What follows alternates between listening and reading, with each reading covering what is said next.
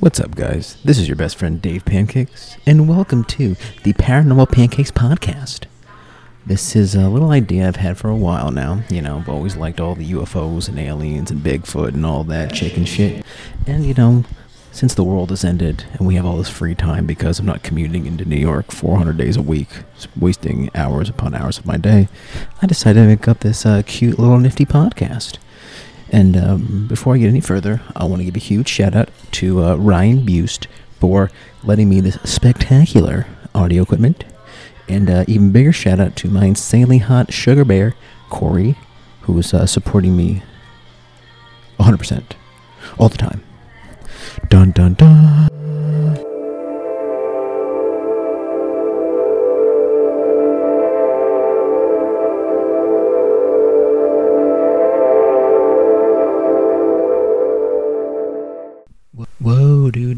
Guys really digging that creepy theme song music from uh, that was from our buddy Ryan Bust, who uh, so graciously let me use his song in the pod as part of the theme song. Uh, so big thank you to Rai Rai.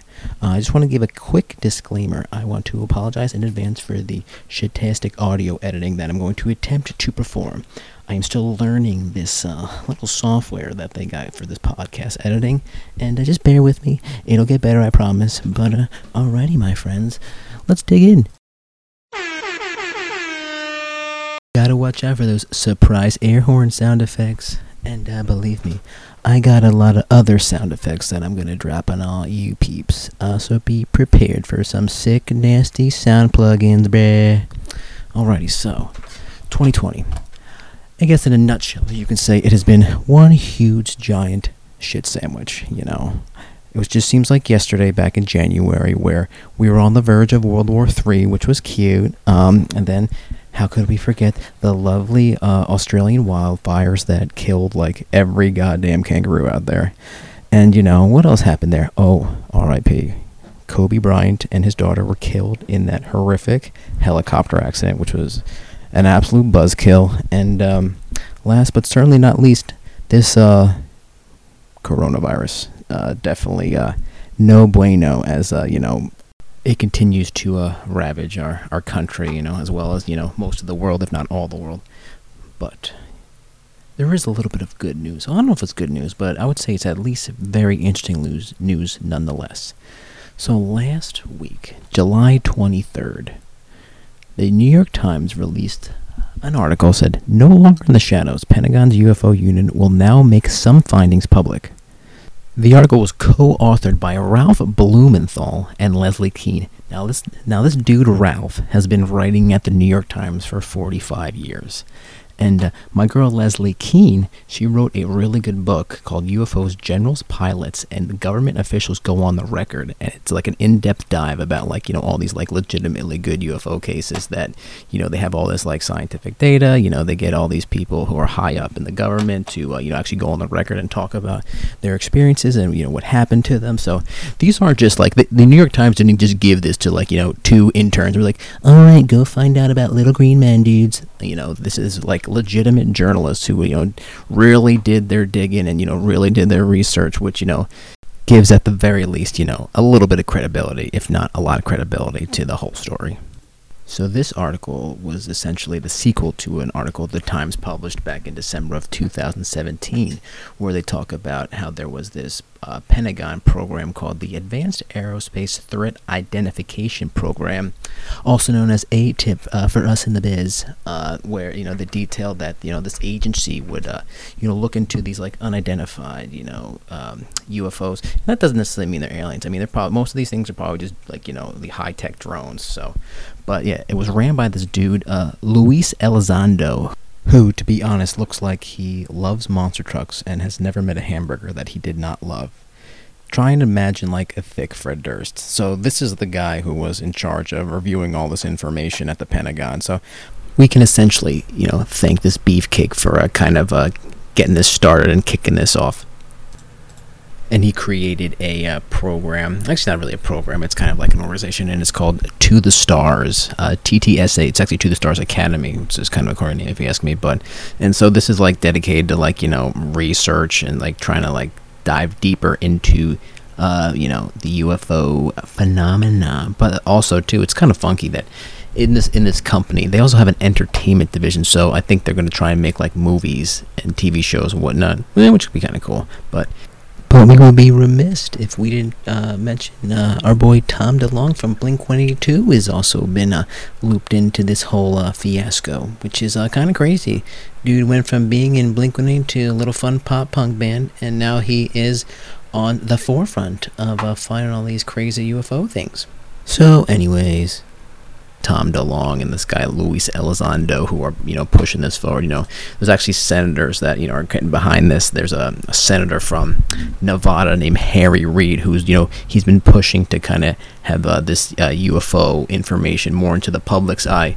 And actually, this last article, um, the one that came out on July 23rd, states Senator Marco Rubio, the Florida Republican who is the acting chairman of the Senate Select Committee of Intelligence, told a CBS affiliate in Miami this month that he's primarily con- concerned about reports of unidentified aircraft over American military bases, and that it is the government's interest to find out who was responsible.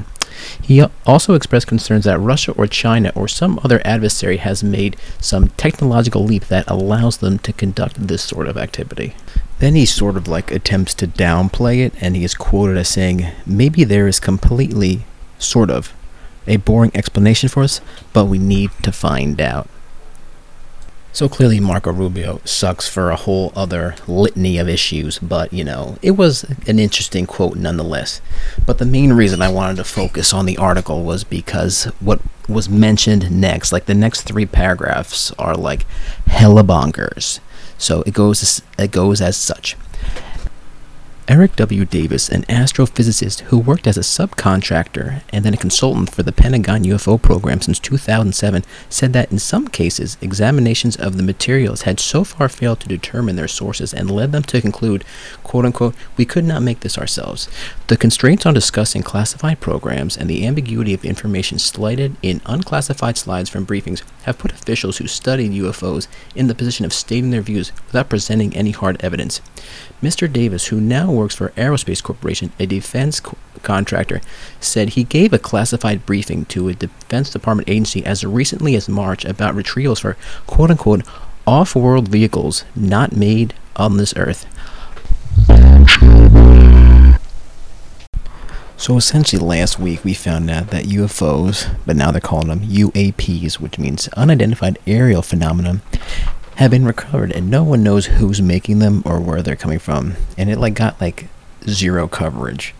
I mean albeit we are clearly having a ton of on earth issues that uh, we gotta like straighten out first you know like uh, the pandemic being one of them.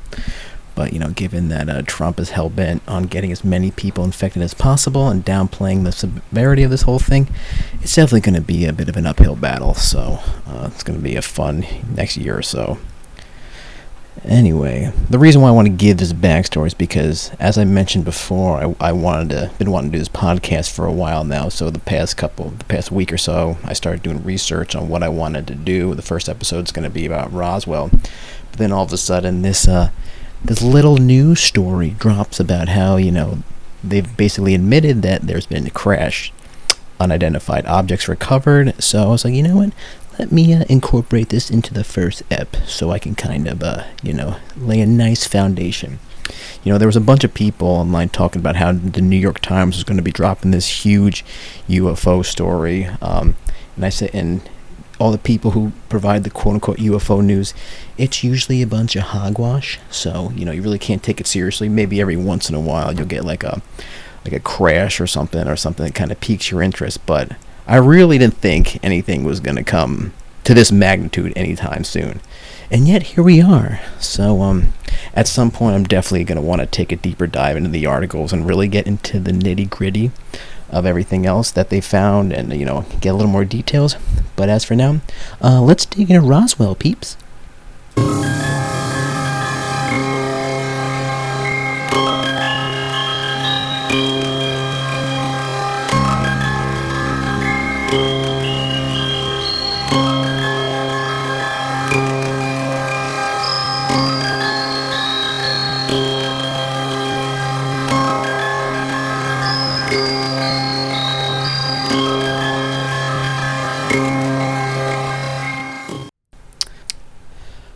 Roswell, this is the OG of UFO events. It happened in 1947 in, you guessed it, Roswell, New Mexico, and this is the first and only time that the military had admitted that they had wreckage from a flying saucer. And then the next day, they changed the story. They were like, psych, we were just kidding. It was something completely different. So, without further ado, let's gather around for a little story time, my friends. I have my trusty Jurassic Park mug here, filled with piping hot tea with a little bit of honey, and I am now ready to roll, bro. So it's July 4th weekend in Roswell, New Mexico. Everybody's getting pumped and ready for the long weekend. Everybody's getting ready to, to chug some beers, hang out, and just relax. But, uh-oh. There's a there's a thunderstorm rolling in, dudes. Ah, shit. Bummer. Party is moving indoors. So as you know, as the com- as the the community of cattle ranchers is in their homes, seeking shelter from the storm, there is rather a loud boom. Now I know that there is a storm, but this was not a, a thunder boom. This was a boom unlike they had ever heard before.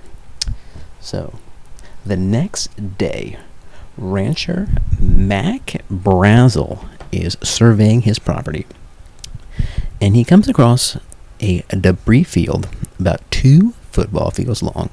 Two football fields, and um, there's a bunch of shit everywhere. All the land's all fudged up. And he gets to the end and he's like, Jiminy Crickets. There's a freaking flying saucer on my yard, bruh. So Mac goes into town, and uh, you know he's in a bit of a panic. You know he doesn't know what the heck crashed into his yard, um, and also too, uh, let's keep it real. He wants to clean it up because uh, he's got cattle on his farm that gotta start munching on some grass, dudes. So he goes down to the police station, and he speaks with the sheriff Wilcox.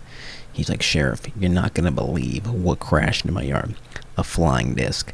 Now, Sheriff Wilcox kind of thought he was uh he's like, dude, are you are you are you smoking something? Because a couple of weeks before, there was actually another UFO sighting. It wasn't a crash, but it was a sighting up in Mount Rainier, Washington. Kenneth Arnold, he was piloting a small plane, and he had witnessed nine flying saucers, and it was a huge news story. It was all over the place. So, you know, Sheriff Wilcox kind of thought that, you know, maybe this guy, uh, Big Mac, Big Mac Brazel, was uh, trying to get a little attention. So the sheriff wasn't really, you know, buying the uh, the story here. So Mac decides to go to the next best thing. So he goes to the the local radios, uh, the local radio DJ, this guy named Frank Joyce. So Mac Brazel tells Joyce about, you know, he gave him the lowdown about what he found in his yard. Same thing, this guy Joyce doesn't buy it. But it's a slow news day, so he decides that, you know what, he'll air out it, he'll air the story out regardless. And boy, howdy, uh, you won't believe what happened next.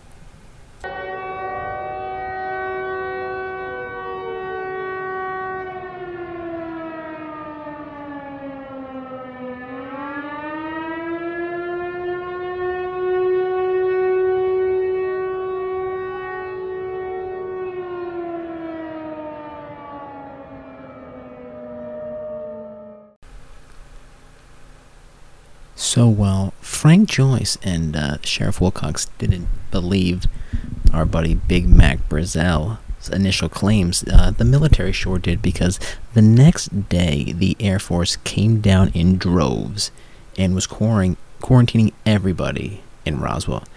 If you were a cattle rancher and you were in town picking up supplies, guess what, buddy?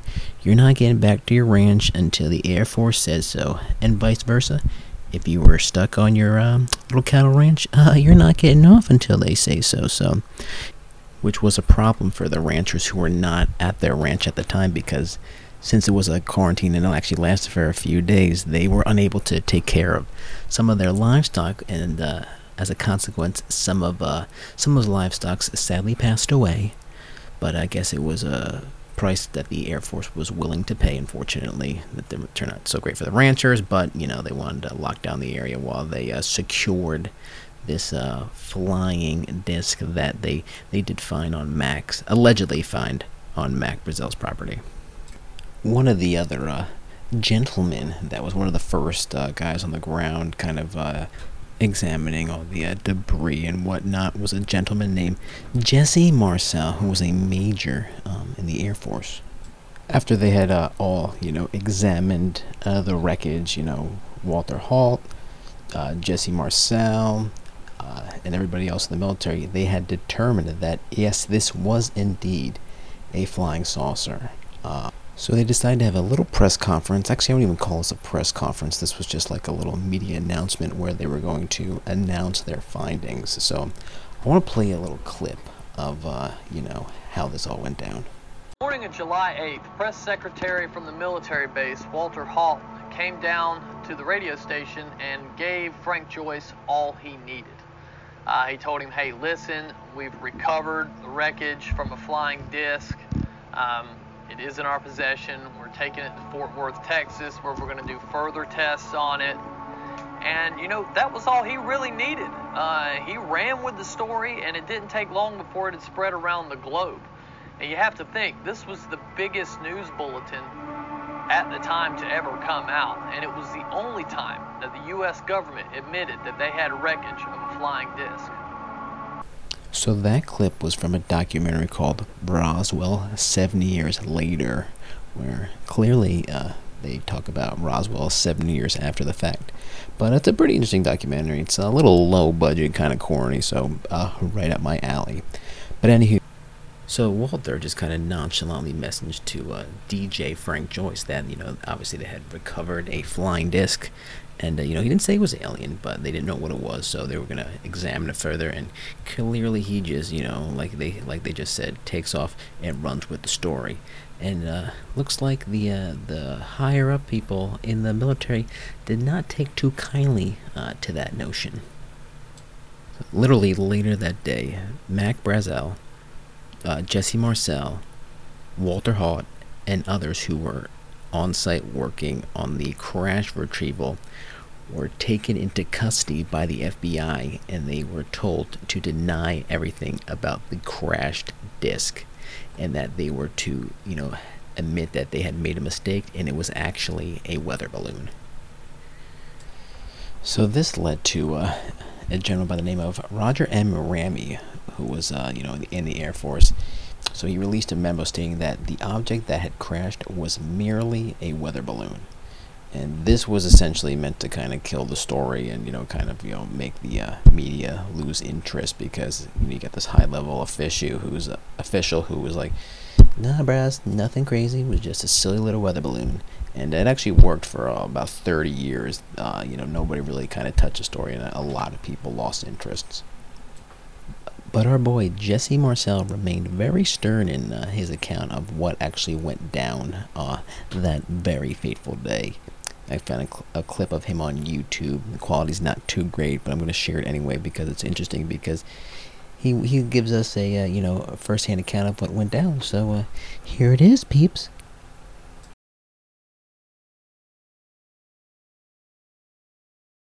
None of the materials that we picked up weighed anything looked like it, was weightless. You couldn't feel that you had anything in your hands. I found one piece of metal, what looked like metal anyway. It was not flexible, but it was as, thin as a fall of a pack of cigarettes. It was that thin. One of my boys told me, said, there's something unusual here. He said, uh, I tried to make a dent in this metal, he says, you can't bend it. You can't make a mark on it. He says, I took a sledgehammer and, and whammed it. I put it on the ground and whammed it. The, sledge, the sledgehammer bounced off of it. He told me not to say anything. He says, I'll handle it from now on. And that's exactly what he did. When he came out, he said, he told uh, the press that was there, he said, uh, that was nothing but a weather balloon, crashed weather balloon.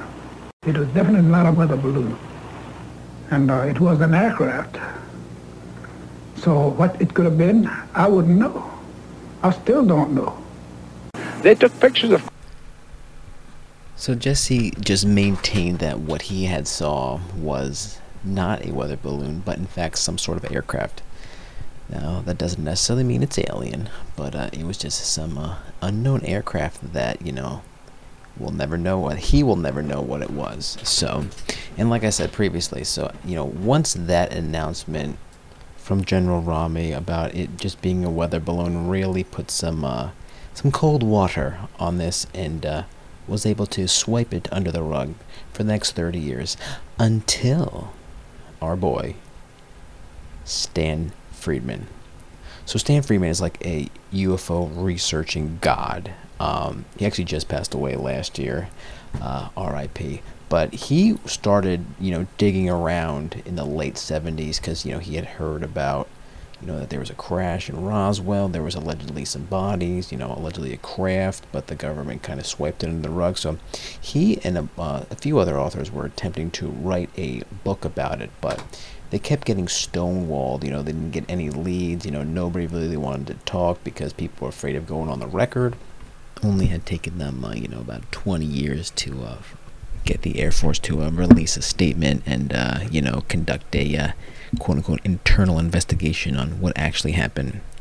So, according to the Air Force, the uh, the quote unquote weather balloon that crashed at the Roswell at, at the Roswell location was a was a weather balloon that was part of something called Project Mogul, which was a top secret program that had weather balloons that were controlled from the ground that were taking uh, measurements from the atmospheric weather, but they also had microphones in them that were detecting vibrations to spy on the Russians that were trying to develop nuclear weapons at the time. And that the bodies that were found at, at the crash site were merely crash test dummies. Now, another interesting aspect about the document that you know the team that developed um, these weather balloons were um, were a part of something called Operation Paperclip.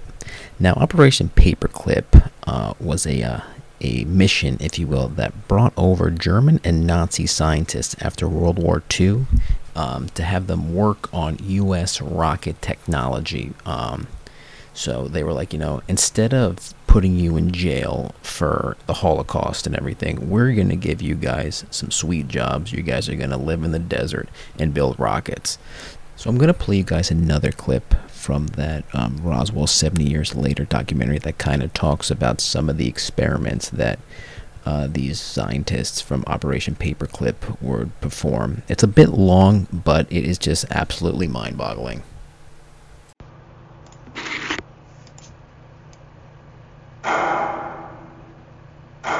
body's angle didn't really start to surface till the late 70s when a lot of retired military people came forward claiming to have seen these unusual bodies.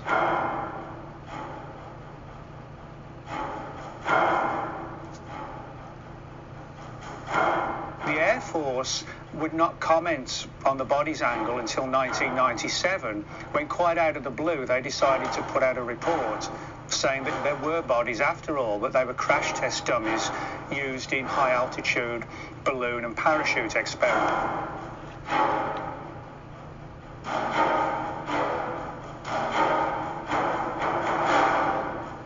Even the you know, the hardcore skeptical people wonder why the Air Force has decided, if you like, or felt it had to change its opinion and its views multiple times.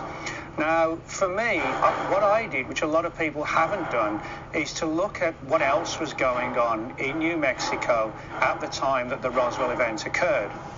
What we know for sure is that at the end of the Second World War, the American government created a highly classified program called Operation Paperclip.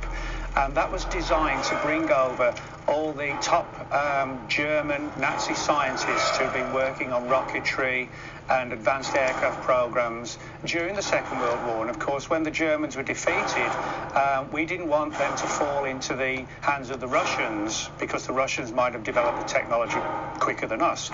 So the race was on to grab these German scientists, bring them over to the US, and have them continue their work in the United States. And of all places, most of the research into rocketry and advanced aircraft in the post-war era occurred in New Mexico. Also in New Mexico, you had the Los Alamos labs where the atomic bomb was developed. You had the White Sands missile range where again a lot of the Germans were taken. And then suddenly, quite out of the blue, you have this strange object, this strange device come down on what was called at the time the Foster Ranch in Lincoln County, New Mexico. And there was this huge field of debris and rumours of strange bodies. Now, the bodies angle is the one that convinces many ufologists that what came down was an alien spacecraft because the, the bodies were described as being only about four and a half to five feet tall.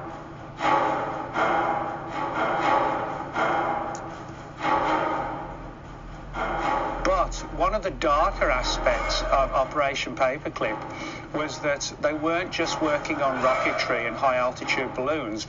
They needed to know and wanted to know what the effects would be on the human body by exposure to incredibly high altitudes. Not much was known about that at the time. And we know from some of the files that have been declassified through the Freedom of Information Act that on a number of occasions, people, handicapped people, were taken from asylums, from hospitals, uh, even people from state prisons and kind of given this, you know, the, the, the kind of uh, offer you cannot refuse, that kind of thing.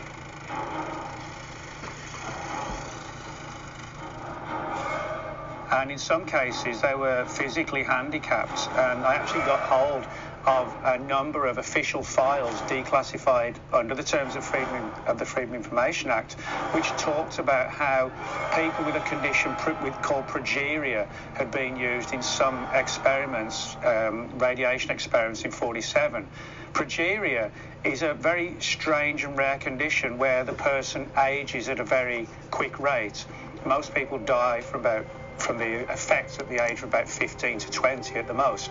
And they have a lot of phys- uh, physical disabilities as well, such as uh, an oversized head, no hair, very skinny, thin bodies, and, um, and not fully formed um, sexual organs. So, in other words, they almost fit in the archetypal image that people have of aliens. So, you put all these issues together and as I've done, and you can actually make a good case that what came down at Roswell had nothing to do with aliens, but had everything to do with highly classified military experiments that involved people used as guinea pigs. Again, sorry for the lengthy clip and not so great audio, but I just wanted to show you the, the lengths of which these experiments were going out there.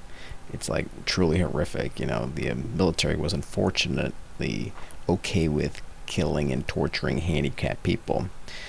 You know, I mean, they did bring the Nazis over to conduct these experiments, so clearly they had no moral compass from the get go. I mean, the whole thing is just insane. But in the clip uh, that I just played, the, the man talking is a man named Nick Redfern, who's in all these types of UFO alien shows, and um, he mentions this disease called progeria.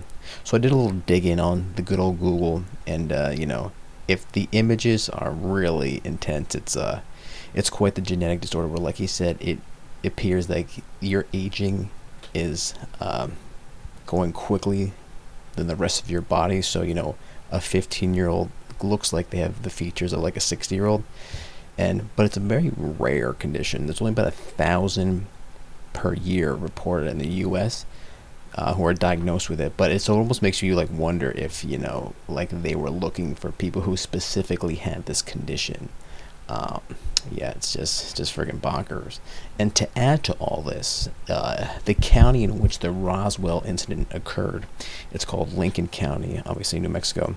You know, a few weeks and months after the uh, the Roswell incident, there uh, the people in the town began to be start getting sick. You know, they started to not feel well, throw up. And you know, the military had mentioned that you know, oh, it's probably just you guys need to clean up your water. Interestingly enough, something similar to Operation Paperclip happened for Japanese, um, a, a, a, Japanese uh, part of the army. The U.S. government uh, pulled back this group called Unit 731, and it was a group in the Japanese army that specialized in chemical warfare. So, to boot, not only were the the Nazi scientists performing all this rocket science, all this ro- um, rocket technology, they had this Japanese uh, group who was, you know, specialized in chemical warfare and who was designing and creating and experimenting all of these sorts of uh, new chemicals, and that they were getting into people's drinking uh, drinking water in this county, and this is why all these people were sick. Now, it wasn't just the U.S. that was uh, sending up weird shit uh, into the atmosphere and into space in 1947. Mother Russia was also conducting test flights and uh, experiments, among other things. Now, I know I've been a little clip heavy uh, in this portion of the podcast, but this is the last one I'm going to play for now. Um, it's a clip from The Daily Show with our boy Jon Stewart, and he's interviewing an author named Annie Jacobsen, who she was uh, promoting a book about the Roswell crash in Area 51, and uh, it's rather interesting. Yeah, yeah, yeah. But it's not the, the, the story of the, the obviously the famous story of the aliens that land in, in Roswell and they get uh, taken to Area 51. The story that you come up with in the book, based on an eyewitness that you trust implicitly, yes. is far crazier almost than aliens. Tell, tell us that story. Well, I'll preface it by saying this that I, I got a message from a conspiracy theorist group in, in the UK, and they were very upset with me and said, even we don't believe you. So. uh, we don't believe you, and we're nuts. Yeah. Right. You believe that Stalin sent a spacecraft to us in the 50s because they didn't have a nuclear bomb yet. They thought they could do an Orson Welles type scare. Who was on the spacecraft? Well, there were some child-sized aviators, and that's what's most disturbing about my book. And I, I hope you start at page one to get to the end because You really should because you don't want to Yeah. start with the disturbing part. yeah. Like someone I know did. Uh, But it was in 1947 that Stalin sent this craft, and it it really did land in New Mexico, according to my source, who received the equipment at Area 51. and, and the two brothers that found this craft, they were the uh, uh, Well, the two brother, brothers who designed it were Designed it. former German aerospace. They used to work for Hitler, as a lot of our scientists did. Werner right. Braun. Sure, hey, we all work for Hitler at some point, right? Come on. They certainly did. Right. We're- you know, But um, the Horten brothers created this flying disc originally for the Third Reich, and then Stalin stepped in and took away a lot of their scientists, and the United States government took a lot of the Third Reich scientists for us. And so what went on, a lot of what went on at Area 51 was this, you know, intense scientific, pushing science to the great extreme. And that's Right. what I write about. So uh, definitely miss having uh, our buddy Jon Stewart on the air. Side note: this uh, this lady Amy Jacobsen is trying a little too hard to sound like Macy Gray, so it was throwing me off a little bit. But anywho, um, so I remember watching this clip back in college, and I was like, bruh. What the hell are these Russian peeps doing? Uh, setting up these little babies in uh, these um, spacecraft. I mean, they're putting like little baby Vladimir and little baby Dmitri up here and like, listen, take this shit over to the United States and crash land this bad boy, and we're gonna scare the hell out of everybody over there. So before we get to our conclusions, there is another there's another piece of info, another nugget of information that I want to drop on you peeps. Uh, so in 1995, uh, there was a cute little quote unquote documentary that was released. And uh, I know I said I was finished playing clips, but I have two more quick clips that I'm to play. And um, yeah, so here they are. Bodies go, we can fast forward to about 1995. There's a London filmmaker by the name of Ray Santilli. Uh, Ray put out a film he called the Alien Autopsy Film. It was supposedly one of the autopsy films filmed by the government in the military, the Army, back in July of 1947 to actually document uh, this autopsy. So I'm watching this uh, this documentary now, the Alien Autopsy, and uh, let me just give you a quick little description. So there's this uh, dead quote unquote alien laying on the table. He's got a nice little pot belly, nice little full belly. And there's two scientists kind of giving him a nice little physical, you know, uh, checking his uh, checking the texture of his skin and whatnot. But if you notice, the alien's perfectly fine, but his right leg, it looks like was mauled by some coked out grizzly because there's huge chunks missing out. Um, and as you go further into the video, they then start dissecting his his chest cavity and doing all this other shit. Um, it's a little good, too good to be true. Spoiler, it's fake, dude. It's fake. This turd, Ray Santilli, thought he could pull a fast one and say that he had this crazy alien footage and fool us all. But, uh, guess what, buddy? It didn't work, dude. Uh, you freaking skid mark. So listen to, uh, what he was trying to say. So from there, uh, this Ray Santilli guy ends up basically, you know, saying that this video was faked, and, and he faked it just to preserve the original film that he had seen years before. So, yeah, this Ray Santilli guy basically comes out of the closet and says that, hey man, I faked this video. I faked the alien autopsy video in order to preserve the original video. And what's even more weird is he says that he put a few frames into the video he created of the original video in order to preserve that. And so there goes Ray Ray admitting that his documentary was a fake, but he did it out of the kindness of his heart to preserve the original footage. Turd. Yeah, so this is one of the major problems in people who uh, like to study UFOs and like aliens and all this good stuff because so many people, you know, try to uh, make up these stories and perform these hoaxes to gain a little bit of attention. You know, it kind of makes all the real incidents and events get lost in the sauce and kind of takes credibility away from you know the real stuff that goes down, which is a wee bit annoying because obviously we have, like I mentioned earlier in the podcast last week, where you know the government has admitted that they have found off-world vehicles. So there's definitely something there. There, it's definitely not all these hillbilly farmers that swear that they saw a cow abducted on their yard. There is definitely a real uh, phenomenon going on here. But getting through the nitty gritty and the BS, it, it, it gets frustrating.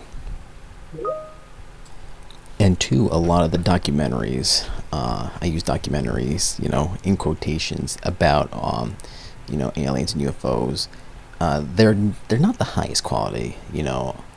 A lot of them are uh, kind of corny, but I love them all. I love them dearly.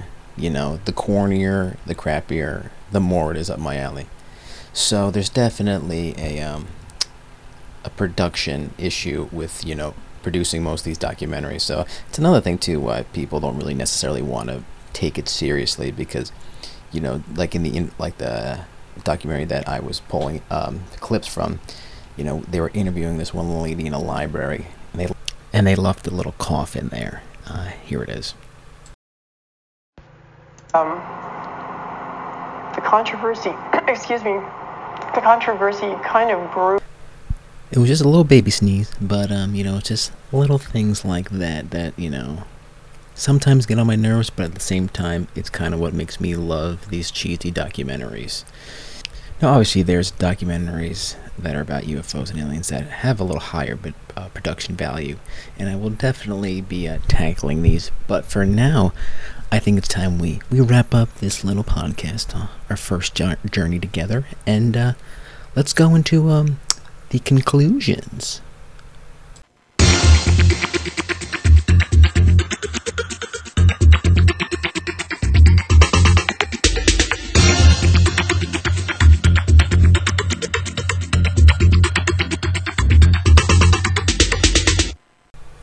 Oh my god, dude. That music gets me so freaking pumped. Alrighty. So, here's what I think happened in the Roswell Desert in 1947. To me, I think it was some high end, super classified uh, government experiment that ended up crashing. Um, I do not think it was alien. I don't think it was extraterrestrial, given the fact that we have two examples of humans being used as guinea pigs for these experimental aircrafts. Uh, it doesn't shock me that when you know, body body remains are found, they don't look humanly. Well, it's because they just crashed from frickin' space. So of course they're gonna be all mangled and whatnot. And of course, this wet fart of a human being, Ray Santilli, who tried to push off his documentary that he claimed he had legitimate footage of the alien autopsy, only to then recant his statement, claiming that it was fake, and the only reason he made it fake was because he wanted to preserve the original footage.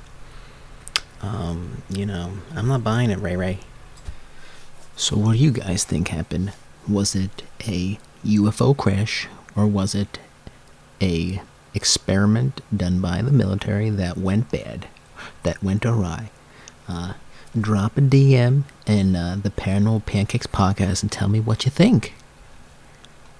And that's that. That's the end of the uh, first episode. Uh, if you're still with me, thank you. Uh, I know the episode was a little scatterbrained, was a little bit all over the place. I'm trying to get a little more organized. Um, but it was cool. It was fun. Um, you know, definitely want to do a couple more of these, and not just you know UFO and aliens and whatnot. Want to do stuff about Bigfoot, werewolves, any sort of paranormal shit. You name it. Fuck it, let's do it, bruh. Uh, so yeah, I hope you guys uh, didn't hate it. Hope you guys kind of liked it. Maybe did a little giggle every here and there. And keep an eye out for uh, the next episode. Uh, so to close us out, I'm gonna tack on another one of uh, Little Jams, and uh, I'll see you next time, peeps. Bye.